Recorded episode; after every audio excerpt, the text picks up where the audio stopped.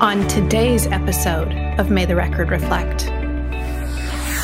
So I think about it as somebody driving down an interstate. And when you're driving down the interstate, state, you have to decide as the driver what exit are you going to take. And not many people driving down the interstate will, will off road. And likewise, judges won't off road either. But they decide which exit they want to take.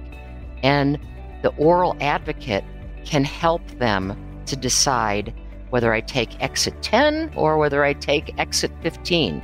And that's what we're focusing on is those persuasion techniques that'll help the advocate find the right exit for the judge. Yeah, and the communication skills are not just voice, body language, tone. It's actually the way you're crafting your phrasing and you're building the way you're going to speak to the judge or judges. Just like if you have a conversation with your spouse, you you you have to know how to package the information substantively and then deliver it in a certain fashion to get what you need out of the event. It's no different in court. You've got to be able to know how to weave the right argument using the right words, having a strong theme, and knowing who the audience is. And then you start to deploy the right vocal and body language and tone techniques to carry your message through. That was Judge Nancy Vaidik and Rebecca Diaz Bonilla. And this is May the Record Reflect.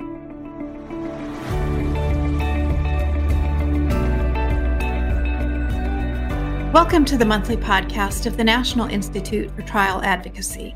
I'm your host, Marcy Mangan, and today's episode centers around oral advocacy in courtroom proceedings. This is the subject of Point Well Made Persuasive Oral Advocacy, which is the latest book published by the National Institute for Trial Advocacy. The authors, Judge Nancy Vaidik of the Indiana Court of Appeals and international communications consultant Rebecca Diaz Bonilla, are here with me today to discuss the neglected art of oral persuasion how to prepare for rebuttals, and everything you need to know about your judge before your next hearing. Here's our interview. I've known you both for quite a few years now because of the projects we've worked on together, but I'm curious to know how the two of you got to know one another, Judge Vaidik. Was it through NITA? It was. We met through NITA. We were at a law firm in Washington, D.C., and we were teaching together. And we then continued to teach together and that's how we met. I was mesmerized by Becca and what she did in terms of uh, helping the students along with delivery. So one day uh, I asked her if she would critique me, and she was game. It was it was amazing. She found problems, she found solutions, and then she delivered them to me like she was feeding me honey and you know, I, am sure it's hard to critique a judge, but um, that that clinched the deal. I knew at that point in time that we needed to do more than just to teach together. And so, how did you end up writing the first edition of Point Well Made? Yeah, I'm sure we were sharing a good bottle of wine somewhere, Nancy. And we talked about how much the market needed something like this to help litigators, not just in early practice, but frankly, very experienced people who do this. And, and we also thought about how NITA had taken principles of trial and, and boiled them down into very teachable nuggets and then delivered that product successfully. And that we didn't see a book that had that same menu of options available for people to learn how to properly and successfully argue emotion. So we very stupidly say, hey, let's write a book. And then we did. so what we did was we uh, we talked about principles of good advocates. We name them and then show them some of them are art, some of them are science, and we know that and we've identified them in our book. Yeah, the book is very NITA style. It's very learning by doing. You know, you lay out the theory and then you give all of these incredible guidelines and tables and charts and um, suggested language that you can just tuck in your back pocket and pull it out when you need to, so that you don't end up stammering and trying to figure out what to say. It's uh, it's very Nita, and I have to say it's very very both of you. We wanted we wanted a cookbook, and we wanted to give recipes, and that's what we did.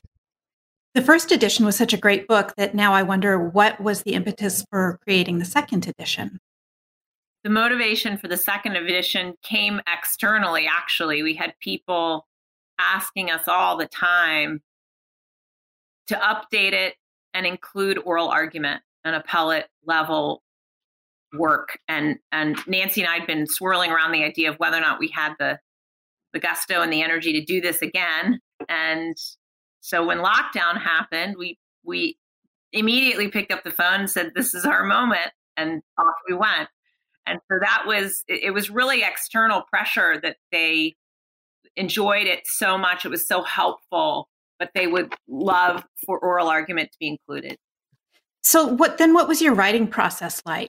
Um, it seems like it would be kind of complicated to seamlessly meld these two writing styles, and you did it perfectly. I mean, I've read the book and I can't tell where one voice stops and the next one starts. And so I just wonder if you could talk a little bit about how long it took and how you wrote it, edited it, and um, revised. It took much of the pandemic for us to do this. Uh, and I think we had a really great uh, style. And I think it was Becca who came up with the idea. And that is that we would uh, do a chapter, I'd be assigned a chapter, and then she was assigned a chapter. Well, actually, Becca really pushes us. So it was five chapters and five chapters. And then we'd swap. And then we'd swap again. And then we'd swap again. So our writing styles became each other's because we were melding together our ideas. And then we, we had an extra ingredient in the cookbook this time, which was my son, who was home from Princeton, locked down with us and so we hired him to work as an editor and to refresh a lot of the beginnings of the chapters to, as he said, modernize us. And he did. And so he tried to give us a little bit of cool edge by making sure there were sports references and theatrical references and movies and try to make it more accessible to younger audiences and new lawyers. And he also added, and I'd love your thoughts on this, Nancy. I thought some a, a pace to the to the style that made it quick and and move, especially in the intros. Yeah, we're we're not young people anymore, and so we needed Daniel, and he was so helpful in that regard. He had great ideas. I had never heard of Ricky Gervais, uh, and Daniel let us know about it, and he had all these great pop cultural uh, references that we used in the book. Oh, that's so funny that you mentioned that because I did notice that there was that kind of refreshing, and I thought, wow, I don't even know about this stuff. It really does drive home the points that you are going to make in the chapter. Right. Each reference has something to do with advocacy and persuasion, but it's a fresh, modern approach. Indeed. So, with so few cases making it to trial nowadays, why should trial lawyers still care about oral advocacy? So, there's so much other than a jury trial of uh, that trial lawyers do, and much of that is pretrial. Uh, motions, motions practice, depo- dispositive motions, and motions that might not be dispositive but will affect the trajectory of your case. So you need to have that persuasion ability to persuade a judge. And then, of course, uh, I do appellate work. I'm an appellate judge, and there's still a lot of appeals going on. So people do need oral persuasive skills to effectively argue their cases. Yeah, I, you know, it's funny. I when I work with litigators in lots of different places around the world, the majority of work I do is not trial work because in in the body of a case, the majority of time you spend is the months and years leading up to a case. and then the months and sometimes years after a case dealing with appeal or appeals of the of the matter. And so much of what focused uh, litigators before we started writing this was just on that one moment in time, which is the trial. And so expanding that into realizing that the communication that you have with the court before and after the trial is super important, especially in the US where most things settle. Yeah. And, you know, I think you make a, a, a good point, or you alluded to a good point, which is that um, there is an informal type of oral advocacy that takes place in all of our interpersonal negotiations, whether you're a lawyer or not. You know, we all have to deal with these um, communications with our colleagues and our clients, our family members and friends, and sometimes there's friction and conflict in the relationship. And so there are lessons in in your book that I think translate really nicely to s- situations that are pretty well removed from legal proceedings. I think that's right. Uh, an- another focus that we have is that oral advocacy is a lot different than written advocacy. And our law schools are focusing on written advocacy and not on oral advocacy. And there's differences. I mean, in oral advocacy, you can actually, as an advocate, you can actually listen to the judge's concerns or whoever you're talking to, the listener's concern, and adapt your argument. You can't do that in a written setting. In an oral setting, however, you need to keep attention, the attention of the listener. And in a written advocacy situation, that's not so much the case because when the, the reader loses focus, they can go back and reread the material. You can't do that in an oral advocacy situation. So there's a lot of differences between oral and written advocacy. And I think that the thrust of motion work and the thrust of appellate advocacy has been that written form and not the oral communication. And that's what we tried to do here. As Nancy, when we teach, what you and I say all the time is judges are people too. And so they're not immune to the digital age and the lower attention span and the need for people to get to the point and say it clearly and concisely, thematically, all those things are super important. And so, old style argument is not going to be as effective. You have to take into account the digital age and the judges who are going to be listening, especially as younger and younger judges get appointed to the courts. It's it's so important that we adapt the way we approach making an argument in front of one or multiple judges. So, how important are oral communication skills in persuasion? It sounds like you're suggesting that the logical force of one's argument is not quite enough. I absolutely agree with that. You have to have the logical force, no doubt about it. You have to have a legal pathway. And once you have the legal pathway, uh, you need to convince the judge to take your legal pathway and not another pathway. So I think about it as somebody driving down an interstate. And when you're driving down the interstate, you have to decide as the driver what exit are you going to take. And not not many people driving down the interstate will will off road, and likewise judges won't off road either. But they decide which exit they want to take, and the oral advocate can help them to decide whether I take exit 10 or whether I take exit 15. And that's what we're focusing on is those persuasion techniques that'll help the advocate find the right exit for the judge. Yeah, and the communication skills are not just voice, body language, tone. It's actually the way you're crafting your phrasing and you're building the way you're going to speak to the judge or judges just like if you have a conversation with your spouse you you you have to know how to package the information substantively and then deliver it in a certain fashion to get what you need out of the event.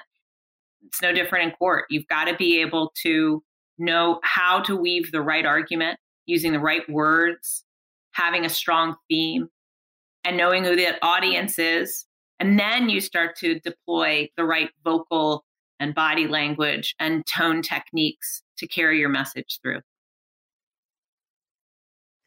So I think that's a great point, uh, Becca. And what we try to do is make 75% of this book substance and 25% of it delivery. And there's a lot of things that you can talk about substantively that are great advocacy skills. And we identified them and named them, and then hopefully will help the reader uh, employ those skills. I know that trial lawyers are always keen to learn about um, the insights from judges. And so I wonder if you could speak, Judge, about what judges are actually looking for in a proceeding. I know that we assume that they expect basic competence and the presentation of a convincing case. But what are some of the things that lawyers don't usually think about that really matter to the judge? Well, an attorney should need to know the protocol in the courtroom. That's very important. So, for example, if a judge doesn't want you to come outside of the podium, uh, once you do that, then the judge gets angry and can't even really think be- beyond that. And maybe not angry, but it just bo- bothers them. Or, for example, some judges want to be called just judge, and some judges want to be called, for example, Judge Vaidik. And if you don't follow the protocol, then that's just a little problem that judges have. Also, you want to know the experience level of your judge on the issue that you're about to have heard by them. If they're very experienced on the issue, you'll start at a different level of communication with them than if they're inexperienced on the issue. There'll be simpler explanation if it's an inexperienced judge in the area. You also want to know whether the judge is an active questioner or not. If a judge is very active in questioning, then your prescript that you might have prepared ahead of time is not going anywhere. You'll be having a true conversation with this uh, judge, and you need to be adaptable and flexible enough to be able to uh, respond in the moment to what's important to that judge. Also, rulings, how they've ruled in the past, their background. Were they public defenders? Were they prosecutors? Were they plaintiff's attorneys? Were they defense attorneys? That's all important because that gives them the perspective and, and their attitudes and beliefs that you can then know ahead of time and can rearrange your argument in order to be effective with that particular judge. How do you find that information out? Is that just a quick call to the clerk of court to find out what some of the preferences are? Go to the courtroom, sit and watch. Uh, now, now you don't need to go to a courtroom. In, in many cases, you can watch it because it's streamed, and uh, you can do that.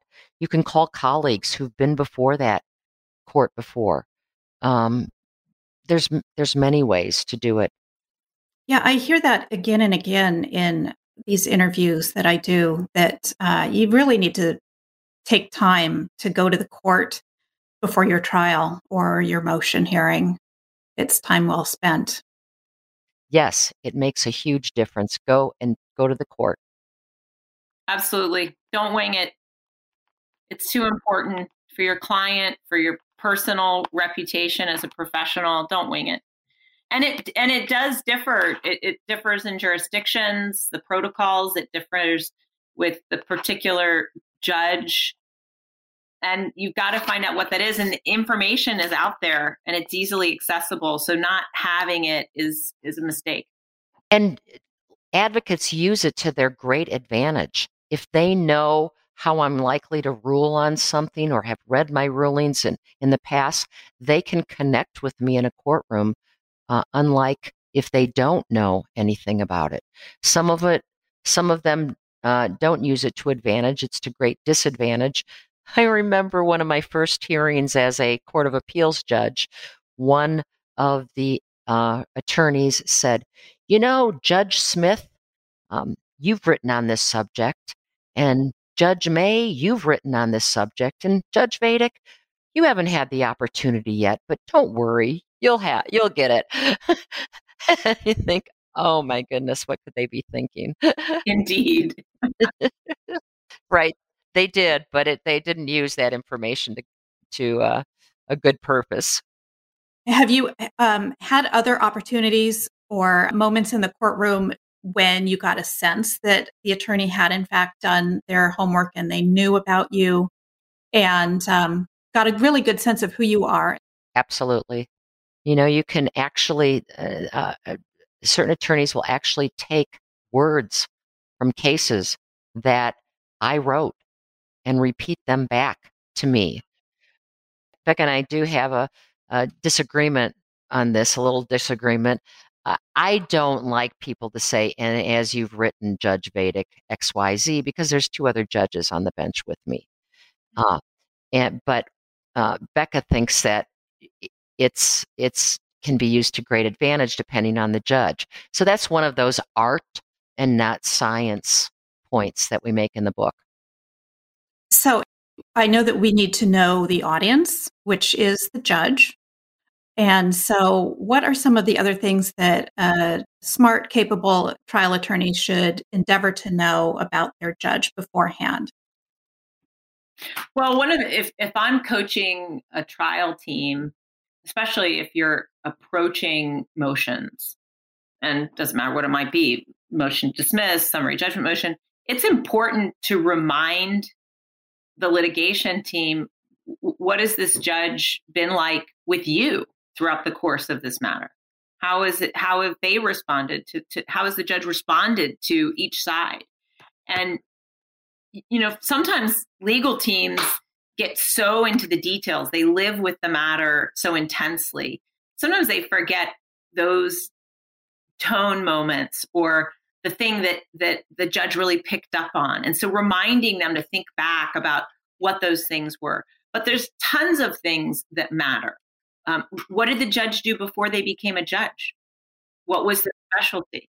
Um, what do they care about? What have they written outside of being a judge? Who appointed them?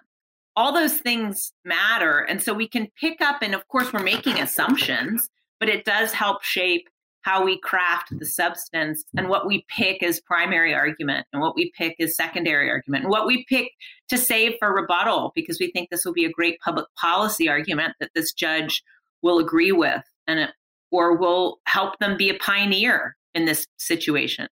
So knowing as much as you can is super important. Now some some litigants are doing really daily intense work like public defenders. And you don't know which judge you're going to get that day and which motion and that's that those are trickier situations to know who your judge is. But you can as nancy said rely so much on colleagues to just get a quick sense from them.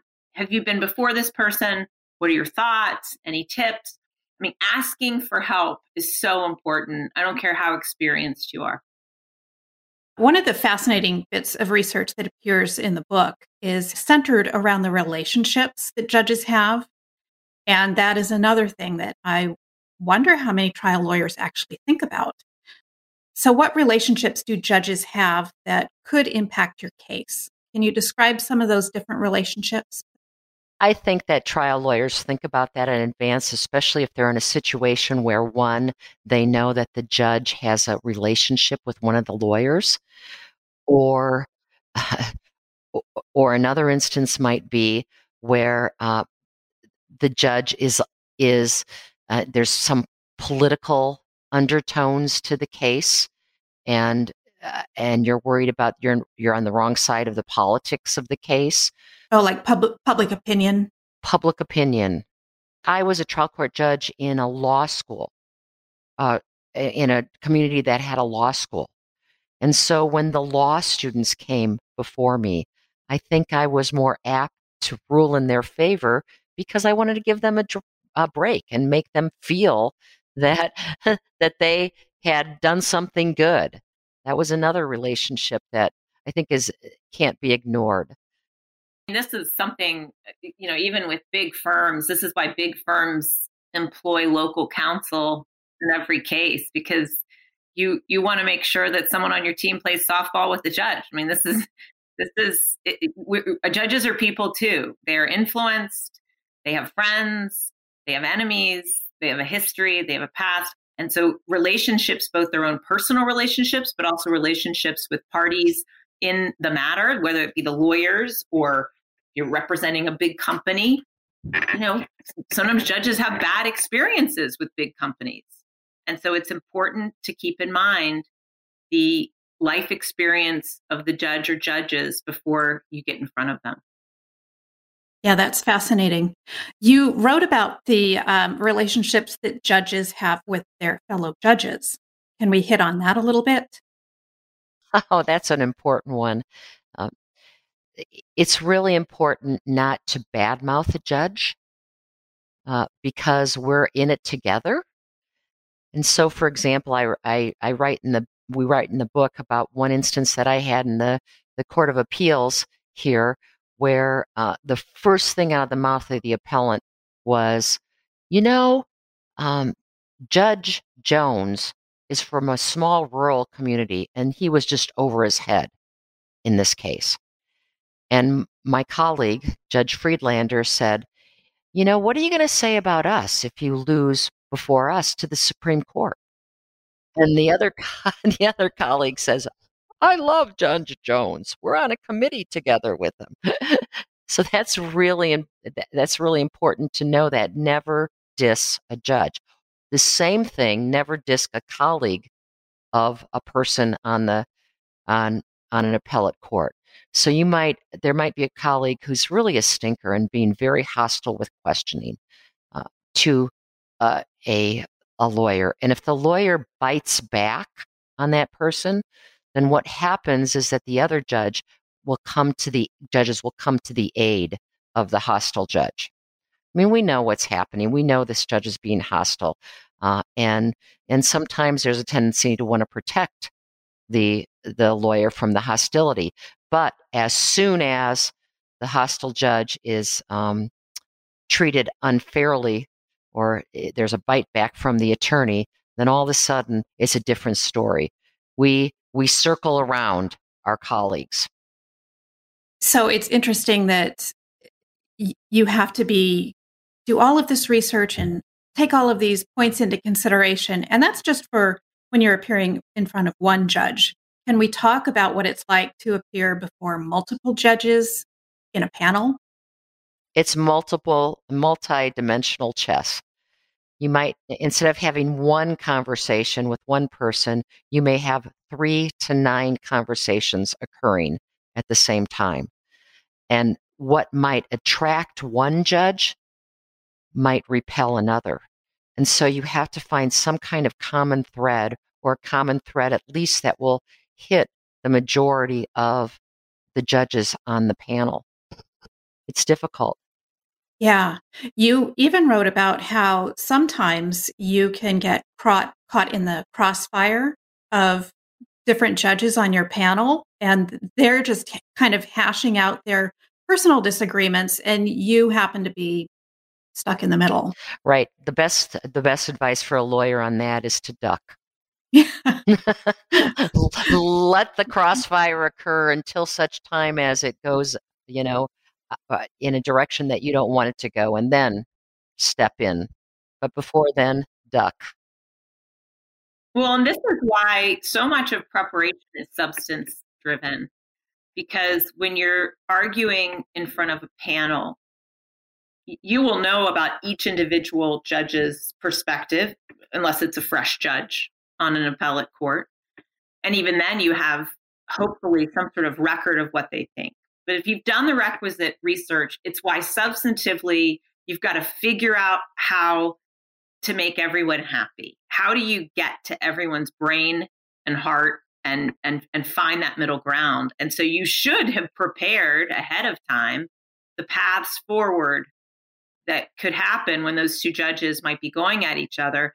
You're there to offer the solution that makes everybody happy because you don't want to take sides in those things. You do want to duck, but you can also prepare ahead of time and get your arguments ready to show them that there is a way to stay um, in the middle, so to speak, and win for your client. Yeah, great deal of delicacy in these relationships for sure. You have a whole chapter on rebuttal. How come? the best I can say is that many people do not do a good rebuttal. In fact, if I've seen a hundred rebuttals in a couple of years, I'd say one rebuttal was a convincing good rebuttal. So we decided that we wanted to spend some time and teach how to rebut an argument. Yeah, for an, a motion or oral argument, you have precious time that's allotted by the court. And it is common practice for lawyers to reserve a certain portion of that precious time for rebuttal. And most lawyers do not know what to do with it. And helping to to point out some of the pitfalls that we've both seen and that lawyers complain about too. Wish there was a cookbook chapter about this. It was it was important for us to help people figure out what do you do with that time and when do you not use it? Because sometimes deciding not to say anything and not to take advantage of the rebuttal is the right move. Again, this is art, but you've got to know when to make those decisions and what to look for in order to not say anything else. Judge Vaidik, we are now more than a year into the transition into online court proceedings. What has your overall experience as a judge been like during this um, interesting time? Love it. And I would say my colleagues are saying the same thing. There's disadvantages for sure. Um, you know, we have technical problems, internet problems, muting problems, talking over one another problems. For me, sometimes I my robe isn't in the right place because you know I'm I'm a traveling judge now, traveling from home to home or place to place, and arguments are done there. So there's all of those challenges, but their uh, uh, convenience far outweighs far outweighs the challenges, and we found ways to work around some of the challenges that we're having. For so, so, for example, we have practice sessions with the attorneys ahead of time so that we make sure that uh, everyone's on board, uh, everyone's internet is working, whatnot. Um, some courts have decided to have um, serial questioning so that we're not talking over one another. Uh, that's been, you know, talked about a lot in terms of the United States Supreme Court because Justice Thomas has found his voice with this serial um, questioning. Uh, it's not going away. Before before uh, the pandemic, we wouldn't we had the capability, we had the equipment to do remote oral arguments, and lawyers were asking us to do it. You know, so some of them have to travel two and a half hours to come to be in our courtroom, and uh, we said, no, no, no. Uh, we now could hold hearings in our courtroom. And even now, we're continuing to do remote hearings. Now, there will come a point in time where we go back to courtroom work, but we'll be doing remote as well. And even more so at the trial court level with these motions hearings. Uh, it, it's so important it's so convenient for the litigants, it's convenient for the lawyers, it's convenient for the judge. So I think that we will have virtual motion hearings for a long time. It's the new normal, as we said in our book. So, do you think that what will remain in virtual format will be things like motion hearings rather than full trials? Motion hearings, yes. Uh, I'm not sure about appellate cases. In some cases, it will be if someone says, I just can't make it, uh, you know, it's too far or, or, or it's inconvenient at this moment in time. Do you want to do it virtually? We may do it, um, but definitely with motions. So, what kinds of things, soft things, are lost in a remote hearing? Well, you you lose a big part of what relationship brings because in being in front of someone matters and you are able to use way more tools in your toolbox to convince and persuade so the, the, some of the softer things that are lost even go down to something simple like your gesticulation pattern you're caught in a virtual prison that's a box framing around you and so you're limited to what you can do with your body. And too much movement is incredibly distracting on these little frames. So you have to you you have to give up some of those great persuasive things that help us convince an audience. Um, on the other hand, I would say that there's really interesting ways to prepare and substantively be ready that you could not do an in-person motions oral argument. You can set up note systems and cues around your screen. You can create a setup that really lets you substantively knock it out of the park in a way that if you were in person, you couldn't use all those systems. You'd have to have it all in your brain and have very little in front of you to help guide you through what could be a very tricky argument. One of the things that I like about the remote setting is sharing screen and sharing exhibits. Um, before, it was difficult, at least in the appellate setting and in the trial court setting, to say, May I approach the bench and give you this exhibit? Now they can just place it right up on the screen. Uh, and it's it, it's it's effortless. The, the one of the problems, though, uh, we had one uh, appellate case a couple weeks ago where someone put something on the screen and then kept it up for too long period of time. So instead of looking at the person arguing, we're looking at this exhibit. It seems like it kind of levels the playing field for people too, because more people can make it to court. Um, really, the only limitation is whether you've at least got a cell phone and an internet connection. So for jurors, it's a good thing. Um, for participants, it's a good thing. Yeah, it's it's interesting. I don't. I, and Judge and I have not spoken about this recently. We talked about it when it first when the shutdowns first happened, but I don't see trials for the most part going virtual. And in fact, I recommend to my trial teams that you request in person because a jury needs to size up witnesses and experts and I, I, just i don't think it serves the interest of the client for trial. But in motions an oral argument cost savings for clients are huge. You also get the chance to see and be heard by that judge way more often. You can just quickly schedule a motion. It's just not as arduous. And the clients save money. So i think clients don't mind that the motions and the oral arguments are virtual but trials i would personally not recommend to a client that they go virtual. I agree. I agree with that 100%, Becca. I, I, definitely agree with it. In terms of motions, I mean, think of all the time that's saved uh, by an attorney and litigants by not having to go to the courtroom, not having to sit and wait until their their motion is called. There's so much time saving. It's just so convenient for everyone. Sometimes emotions wrapped up in five or 10 minutes. It's really quick. So, right. But it, it might be, you might be sitting in the courtroom for two hours to yeah, get your exactly. five and 10 minutes, particularly if it's a cattle call day. Yeah. And that's not happening with the remote motions. So attorneys are liking it, judges are liking it, uh, litigants are liking it. One thing that's certainly missing, though, is the the grandeur, that wonderful feeling of walking into the courtroom and uh, that sense of gravitas that makes everyone pay attention and be on their best behavior and understand kind of their place in this really important foundation of American democracy, being in court. We're trying to recreate that. We're trying to, you know, to wear our robes when we argue, to have uh, uh, uh, backgrounds that show that we're in court.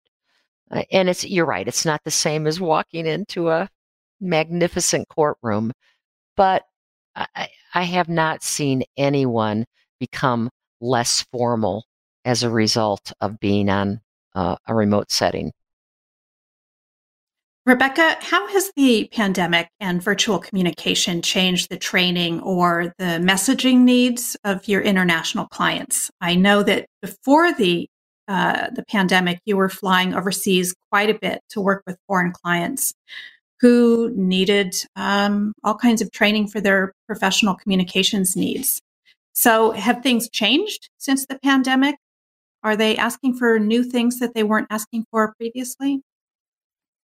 Well, I think uh, for for all of the different clients I have domestically and internationally, if they're asked to present virtually, the needs change for messaging and that it has to be shorter. You know, you can't have these these two hour calls or presentations. People get zoom rot way too quickly. You just it, you can't sit through that. So recognizing that there are limitations to what people will sit and do and also understanding that audiences are double tasking once you get into remote settings people are checking their emails and no one doing it and so you have to figure out how to keep attention to have more hooks to have your top line messaging down, it's got to be better quality. And to distill awesome content into small bite sized nuggets takes a lot of time and a lot of skill. And most people, most lawyers underestimate how much time it's going to take to distill down big ideas into bite sized pieces. And um, so that has changed in that that all clients are needing that help how to get the content into sound bites that can be presented over digital platforms more successfully. I had not heard the term Zoom rot before, but it certainly applies. you know, the world is starting to reopen. Um, the EU just announced last night that um, they're going to start opening, reopening travel to fully vaccinated foreigners. And so I wonder if you have started, resumed any international travel yourself yet, Rebecca? I, I have. I've been traveling since October. Speaking of travel, I have to ask you my favorite question of all. We have finally emerged from our COVID bunkers. And let's say that you've visited your family members and your friends and all the people you've missed during the, the past year of shutdown. So the world is now your oyster, Judge Vaidik. Where do you want to go? And what would you like to do when you get there?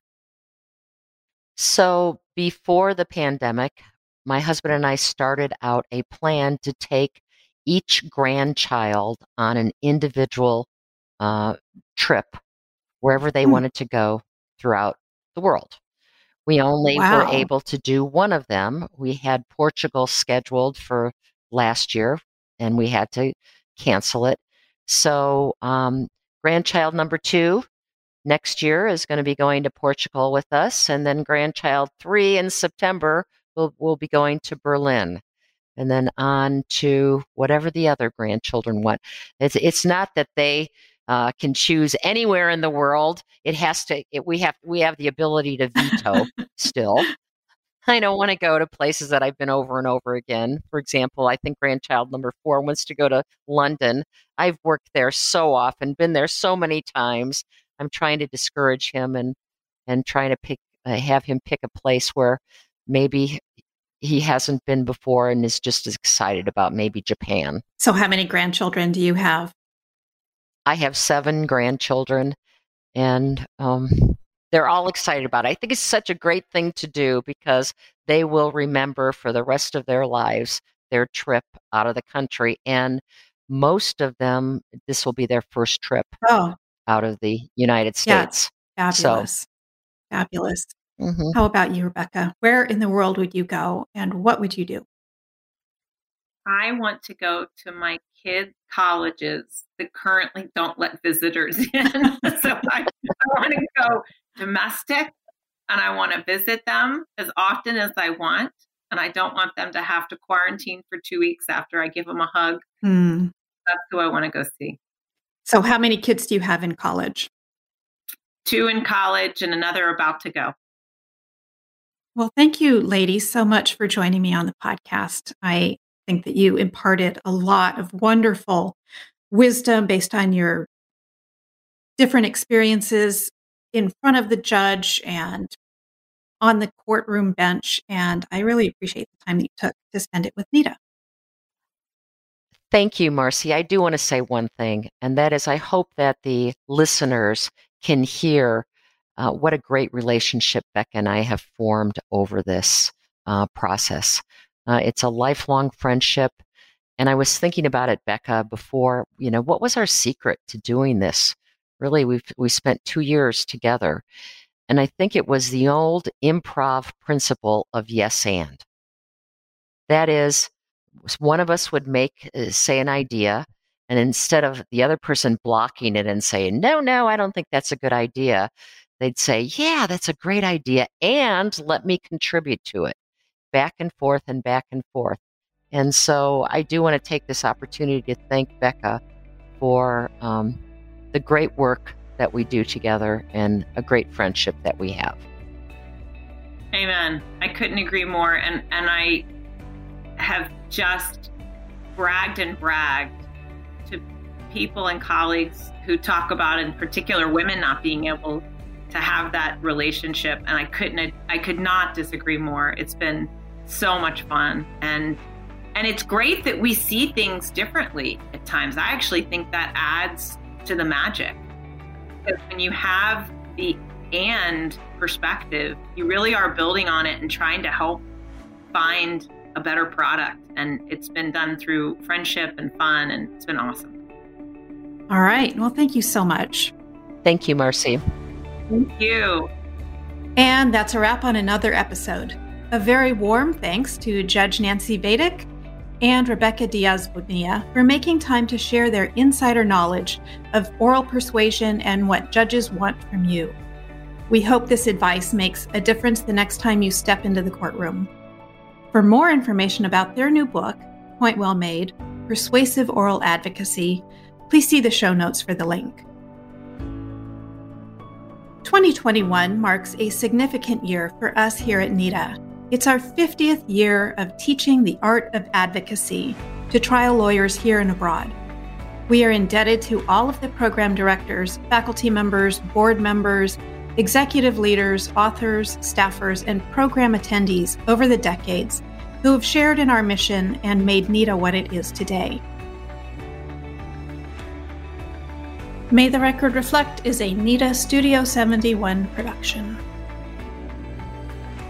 NITA, We are advocacy enhanced, mentorship reimagined. Welcome to the community.